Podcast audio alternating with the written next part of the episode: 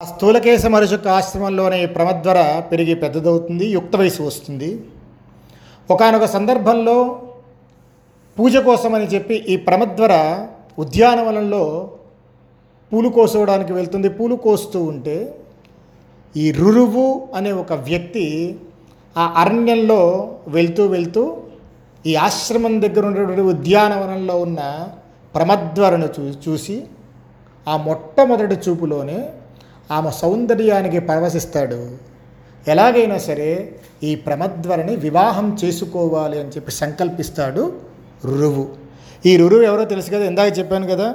అంటే భృగువంశానికి చెందిన ఆయన భృగువు యొక్క కుమారుడు చ్యవనుడు చ్యవనుడి యొక్క కుమారుడు ప్రమతి. ఆ ప్రమతి యొక్క కుమారుడే ఈయన రురువు అనే ఆయన. అంటే భృగువుకి మునిమనవడు. సరే ఈ విషయాన్ని ఇంటికి వచ్చి తన తండ్రి అయినటువంటి ప్రమతికి చెప్తాడు ఈ కొడుకు యొక్క అభిలాషని గ్రహించి ప్రమతి స్థూలకేశ మహర్షి దగ్గరికి వెళ్ళి అయ్యా మహర్షి మీ అమ్మాయి అయినటువంటి ప్రమద్వరని మా అబ్బాయి ఇష్టపడుతున్నాడయ్యా. కనుక మీకు ఏ విధమైన సంశయం లేకపోతే మా అబ్బాయికి మెమ్మాయిని ఇచ్చి వివాహం చేయండి అని చెప్పి అడుగుతాడు. తండ్రి. ఈ అడగగానే స్థూలకేశ మహర్షి అయ్యో ఎంత మాట. భృగువంశానికి చెందినవారు మీరు. అది కూడా కాకుండా రురువు మహా తపశ్శాలి పెద్దల ఎందు గౌరవం ఉన్నవాడు బ్రహ్మనిష్ట గరిష్ఠుడు. అట్లాంటి వాడికి ఎవరైనా సరే ఇస్తారయ్యా? మా ప్రమద్వర అదృష్టవంతురాలు. ఖచ్చితంగా నేను వాగ్దానం చేస్తున్నాను. మా ప్రమద్వరని మీ ఇంటికి కోడలుగా చేస్తాను అని చెప్పి ఋషి అంటాడు. ఆ ఇద్దరు కాసేపు మాట్లాడుకొని ముహూర్తం నిర్ణయిస్తారు. రాబోయే ఉత్తర ఫల్గుని నక్షత్రంలో వీరిద్దరు వివాహం చేయడానికి ఎంతో యోగ్యంగా ఉంది అనుకుంటారు. ఆశ్రమంలో అందరూ ఎంతో ఆనందపడతారు. ఇక వివాహం మొదలవుతుంది కదా దానికి కావాల్సినటువంటి పనులన్నీ ఒక్కొక్కళ్ళు ఒక్కొక్క పని మొదలు పెడతారు. ఇక వివాహం కొద్ది రోజుల్లో ఉంది అనగా ఈ ప్రమద్వర తన తోటి స్నేహితురాళ్ళతో కలిసి ఉద్యానవనానికి ఆడుకోవడానికి అని చెప్పి వెళ్తుంది. నా పశ్యత్ సంప్రసుప్తం వై భుజంగం తిర్యగాయతం పదాచేనం సమాక్రమన్ ముమూర్షు కాలజ్యోతిత. ఈ సమయంలో ఆడుకుంటూ ఆడుకుంటూ ఒకరికొకళ్ళు ఎంతో ఆనందంగా ఉం ఉన్న సమయంలో ఈ ఆటలో మునిగిపోయి ఉన్న సమయంలో చూడకుండా దారిలో అడ్డంగా ఒక పెద్ద సర్పం పరుచుకొని పడుకొని ఉంటే ఈ ఆటధ్యాసలో పడిపోయి పరధ్యానంగా ప్రమద్వర ఆ సర్పం మీద కాలు వేస్తుంది. సతస్యా సంప్రమత్తాయా చోదిత కాలధర్మణ విషోపలిప్తాన్ దశనాన్ భృషవంగే న్యపాతయత్ కాలధర్మానుసారంగా ఒక్కసారిగా ఈవిడ కాలపెట్టి తొక్కగానే సర్పం బుస్సని పైకి లేచి అజాగ్రత్తగా ఉన్న ప్రమద్వర యొక్క శరీరం మీద తన రెండు కొరలతో విషపూరితమైన విషాన్ని విషంతో కాటు వేస్తుంది ఒక్కసారిగా.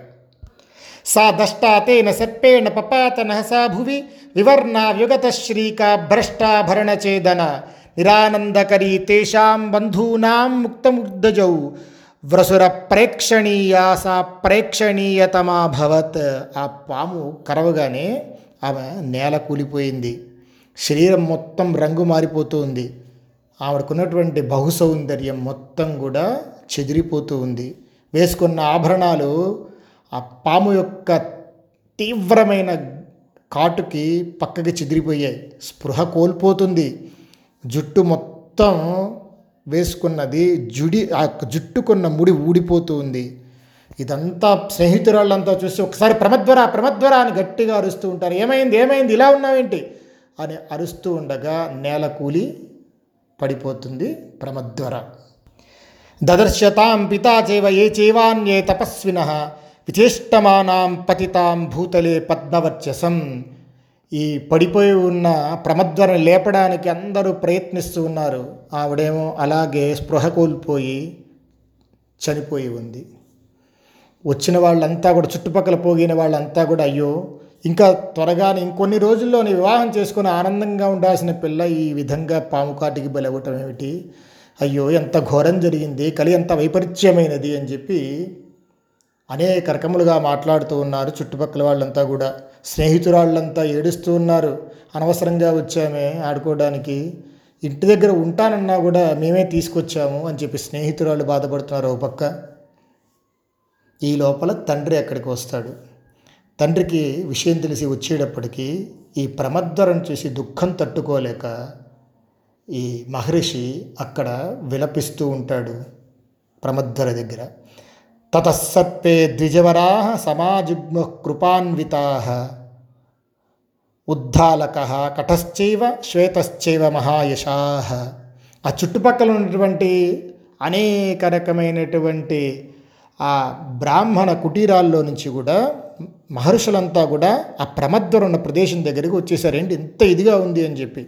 శంఖమేకలుడు ఉద్దాలకుడు కటుడు మహాకీర్తి శ్వేతుడు భరద్వాజుడు గౌతముడు ఇలాంటి ఎంతోమంది మహర్షులంతా కూడా ప్రమద్వ దగ్గరికి వచ్చారు. ప్రమద్వర దగ్గరికి. ఈ లోపల అక్కడికి రానే వచ్చాడు రురుడు.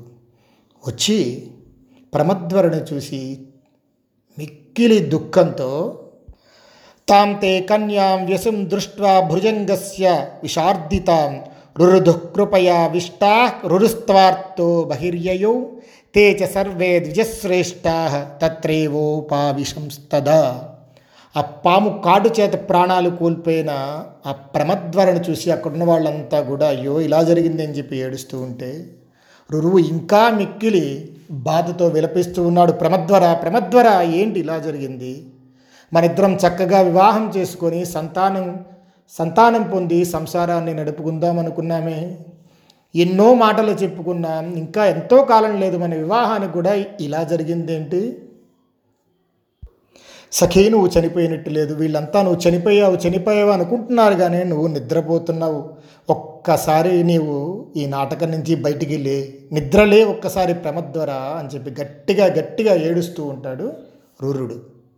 ఎంతసేపు లేపుతున్నా ఇంకా లేవకపోయేసరికి దుఃఖాన్ని ఆపుకోలేక తట్టుకోలేక దట్టమైన అరణ్యంలోకి వెళ్తాడు రురుడు. వెళ్ళి ఆ ప్రమద్వరని తలుచుకొని ఇంకా గట్టిగా ఏడుస్తూ ఉంటాడు అరణ్యంలో. ఇంతకంటే దుఃఖకరమైన విషయం నా జీవితంలో ఇంకొకటి ఎక్కడుంది?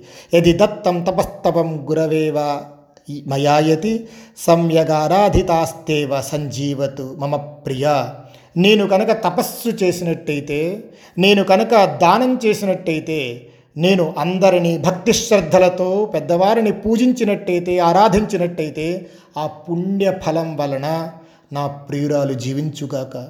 యథాత జన్మ ప్రభృత యదాత్మాహం ధృతవ్రత ప్రమద్వరా తథాహేష సముదిష్టతు భామిని. నేను జన్మించినది మొదలు ఇంతవరకు ఇంద్రియ మనోనిగ్రహాలు కలిగిన వాడిని. నేను కనుక బ్రహ్మచర్యాన్ని శ్రద్ధగా పాటించేవాడిని అయితే కనుక నేను చేసిన వ్రతములన్నీ కూడా విష్ణువు అనుగ్రహించి ఉంటే కనుక నా ప్రియసఖి అయిన ప్రమద్వర బ్రతికి లేచుగాక. కృష్ణే విష్ణో హృషికేశో లోకేశో సురవిద్విషి ఇది మే నిశ్చల భక్తి మమ జీవతు సా ప్రియా.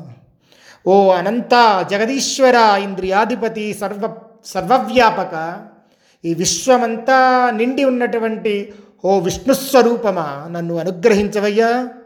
అని నిశ్చలమైన భక్తితో విష్ణువుకి స్తోత్రం చేస్తున్నాడు రురుడు. నిరాభాసాయ నిరామయాయ నిర్మలాయ నిర్లోభాయ నిర్మదాయ నిశ్చింతాయ నిరహంకారాయ నిరంకుశాయ నిష్కలంకాయ నిర్గుణాయ నిష్కామాయ నిరుపప్లవాయ నిరవత్యాయ నిరంతరాయ నిష్కారణాయ నిరాంతకాయ నిష్ప్రపంచాయ నిస్పంగాయ నిర్ద్వంద్వాయ ఇలా అనేక నామములతో విష్ణుమూర్తిని ప్రార్థన చేస్తూ ఉంటే పరమేశ్వరుడి యొక్క అనుగ్రహం కలుగుతుంది రూరుడికి. ఆ అడవిలో భార్య కోసం దుఃఖంతో విలపిస్తూ ప్రార్థన చేస్తున్నటువంటి ఆయన దగ్గరికి ఒక దేవదూత వచ్చి నిలబడుతుంది. ధర్మాత్మారురు దుఃఖంతో నువ్వు ఇంతవరకు ఏవేవో మాట్లాడేవయ్యా? ఒక్కటి గుర్తుపెట్టుకో. నేను అది చేశాను నేను ఇది చేశాను అంటే ఆయువు తీరిన తర్వాత మానవులకు ప్రాణం ఉండదు కదా?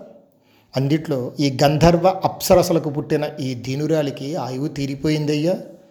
కాబట్టి నువ్వు దుఃఖంతో అనవసరంగా నీ మనసులో అందరినీ కోపగించుకోకు. అనగానే రురుడంటున్నాడు స్వామి నన్ను రక్షించండి. ప్రమద్వరని వివాహం చేసుకొని చక్కగా సంసారంలో ఉండాలి అని చెప్పి నేను ఎంతో కలలుగన్నానయ్యా. నన్ను మీరే రక్షించాలి. సాక్షాత్ మీరు దైవతా స్వరూపంగా కనబడుతున్నారు నాకు. నేను ప్రార్థన చేయగానే నాకు మీరు కనబడ్డారంటే ఆ విష్ణు భగవానుడు నా కోసం మిమ్మల్ని పంపించారయ్యా. నాకు ఏదో ఒక ఉపాయం చెప్పండి అని చెప్పి రురుడు అడుగుతాడు. అప్పుడు వచ్చిన దేవదూత అంటాడు పూర్వం దీని గురించి చాలా చర్చలు జరిగాయా? ఒక ఉపాయాన్ని అయితే నిశ్చయించారు. నీవు కనుక దానికి ఇష్టపడితే ఇప్పుడు నేను ఆ విషయం చెప్తాను. అది నువ్వు పాటిస్తే ప్రమద్వారనే నువ్వు పొందవచ్చు. చెప్పమంటావా? అని అడుగుతాడు దేవదూత. దానికోసమే కదయ్యా ఇందా నుంచి ఎదురు చూస్తున్నాను నువ్వు? నువ్వు ఏది చేయమన్నా అది చేస్తాను. నేను సిద్ధం. నాకు నాకు ప్రియసఖి కావాలి నాకు అని చెప్పి అడిగేటప్పటికీ ఈయనంటాడు క ఉపాయ కృతో దేవై బ్రూహి తత్వైన ఖేచర కరిష్యేహం తథా శ్రుత్వ త్రాతృమర్హతి మాం భవాన్. ఆ దేవతలు చెప్పిన ఉపాయం ఏదో చెప్తాను వినయ్యా. భృగునందనారురు ఆ కన్యకు కనుక నీ యొక్క ఆయుర్దాయంలో సగం నువ్వు ఇవ్వగలిగితే ప్రమద్వర ఖచ్చితంగా బ్రతికి తీరుతుంది. అప్పుడు రురు అంటున్నాడు ఆయుషోర్ధం ప్రయచ్చామి కన్యాయై ఖేచరోత్తమ శృంగార రూపాభరణ సముతిష్టతు మే ప్రియ. దేవోత్తమ నేను ఆ కన్యకు నా ఆయువులో సగభాగం ఇస్తున్నాను.